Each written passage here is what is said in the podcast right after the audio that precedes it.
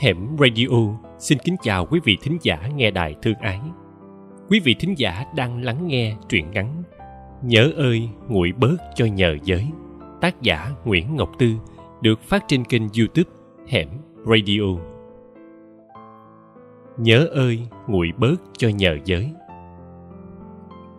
Hồi trước, lần nào tôi gọi điện thì chị cũng giòn tan, nói nhầm nhò chi, có sao đâu, buồn gì buồn hoài lúc đầu mấy mẹ con cũng sốc, giờ quen rồi, vui lại rồi. Trước người ta cũng vắng nhà, đi công tác suốt, giờ không khác gì mấy. Sau câu nói đó, tôi tin ở chỗ thị trấn ga xa xôi kia chị đang cắn môi nhừ. Người ta mà chị nhắc qua là anh chồng mũ mĩ ít nói hay cười, yêu chiều vợ con. Chị vẫn thường khoe và tôi cũng đã gặp vài lần. Thầm khen chị ấy lấy được thằng cha tử tế như thường lệ, bảy tháng rồi anh vắng nhà. Điều duy nhất khác là anh bỏ đi sống cùng người đàn bà khác. Ba mẹ con chị như gặp ác mộng, sống như ngày ngơ ngẩn, choáng váng bước hụt bước hẳn, liêu xiêu sống dựa vào nhau. Thời gian trôi cũng trông chênh như người trông chênh đau. Lâu lâu tôi hoặc gọi điện hoặc nhắn tin, nói vài câu tếu táo vui, hỏi thăm chuyện trên trời dưới đất tự thấy mình như đưa cho chị chiếc khăn thấm bớt nước mắt. Lại nghe chị cười, khoe, mấy mẹ con mới đi núi về nè, tuần tới chở nhau đi biển, còn tính giếng chùa xa. Lại nghe tôi nói ừ ráng vui vẻ nghe, thay cho câu tạm biệt. Lại giật mình sau đó, trời đất, chị có than buồn đâu mà mình kêu vui, rõ ràng là chị nói chuyện như chim bao vậy mà, tỉnh ra là hết nghỉ hè nên tranh thủ đi chơi thôi. Ờ ờ hè năm trước. Câu nói bỗng dừng phát ở đó đứt đột ngột. Tôi đoán là do bóng anh chồng xuất hiện thấp thoáng trong cái hè năm trước. Và anh này sẽ còn trở đi trở lại trong ngày 8 tháng 3 năm trước, quốc khánh năm trước, đám dỗ 3 năm trước, đám cưới đứa em năm trước, ngày này năm trước. Cái năm trước từng rất ngọt ngào, đầm ấm, năm trước của thời chưa mất, hạnh phúc chưa bị bão tình yêu chưa tỉnh chim bao, giờ thì trở thành nỗi ám ảnh của đỉnh núi với vực sâu.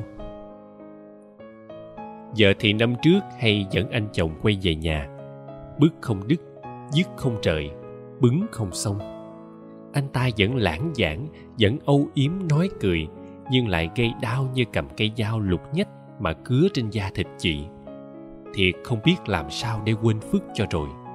Có bữa đang khoe vui lắm, vui thiệt, bỗng chị thở dài than vậy tôi nói, tôi cũng không biết, chưa có kinh nghiệm vụ này, mà cũng không mong có kinh nghiệm đâu nghe. Tôi hình dung ra một cách là chờ, cứ để người đàn ông từng yêu dấu, quay đi quay lại với cây dao rỉ sét đó.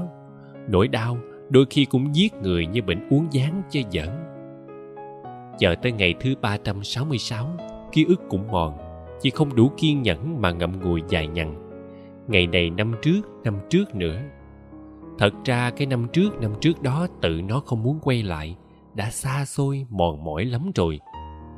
Anh chồng chị sẽ về nhà ngày một ít giận chỉ còn mỗi năm một lần, đúng ngày kỷ niệm cơn lốc mang tên bội bạc cuốn anh ta đi mất. Ờ, thì chờ, như thể chờ cuối tàn bớt lửa. Một mùa hè nữa, gọi tìm nhau, hỏi chị lúc này sao? Chị dọn tan, vui lắm em ơi, hết sạch buồn rồi. Mấy bữa trước, mấy mẹ con dọn cái kho, thấy đôi dép của người ta, chị không còn cảm giác gì hết, đem bán ve chai. Trời, tôi nghe mà tuyệt vọng quá. Thì ra anh ta vẫn về nhà phá rối mẹ con chị bằng nhiều cách khác, bằng đôi dép, cái khăn bậc thềm, cánh cổng. Những thứ vô tình nên đã vô tình giữ lại hình ảnh anh trên sợi dải cây đinh, thứ gỗ, viên gạch. Chắc chị chỉ có cách bán nhà đi khỏi chỗ này. Nhưng con đường, hàng cây, cái chợ và thị trấn ga buồn so rung rẩy mỗi khi có tàu qua. Cả những đoàn tàu kia làm sao mà bán được? Ngay khi chị yêu một người đàn ông khác, cũng không sao trốn khỏi những ý nghĩ bỗng dưng. Chồng cũ của mình không có nhiều trâu như người này ông chồng cũ thẳng thớm lắm, không phong trần như người này. Hồi xưa ông chồng kia cũng vậy, rất dịu dàng. Cây dao lục của anh chồng, thời gian đã làm mòn tận cán, nhưng hình ảnh anh trong ký ức tự nó cũng gây đau. Chị ơi, cố chờ đến năm sau năm sau năm sau.